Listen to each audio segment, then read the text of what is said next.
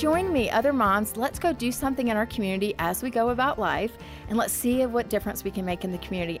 As a family, you can serve your community in easy ways. This is Focus on the Family Minute, and here's Courtney DeFeo and I cannot tell you what happened. I thought, let's put tr- signs on our trash can. Let's thank people who are not thanked. And so we started saying, Thank you for picking up our trash. The girls made a poster, they left candy. We started going through the Chick fil A drive through and thanking the lady that gives me my sweet tea every day. Um, we just went Amen. around and thanked people and did things that children can do in a really special way. And it blew up. And I had people all of a sudden in Dubai and in Ukraine and London putting signs on their trash cans. And God just moved through this movement called Light 'em Up. And now there's people all over the world doing simple acts of kindness with their children and showing God's love. More from Courtney today at FamilyMinute.org.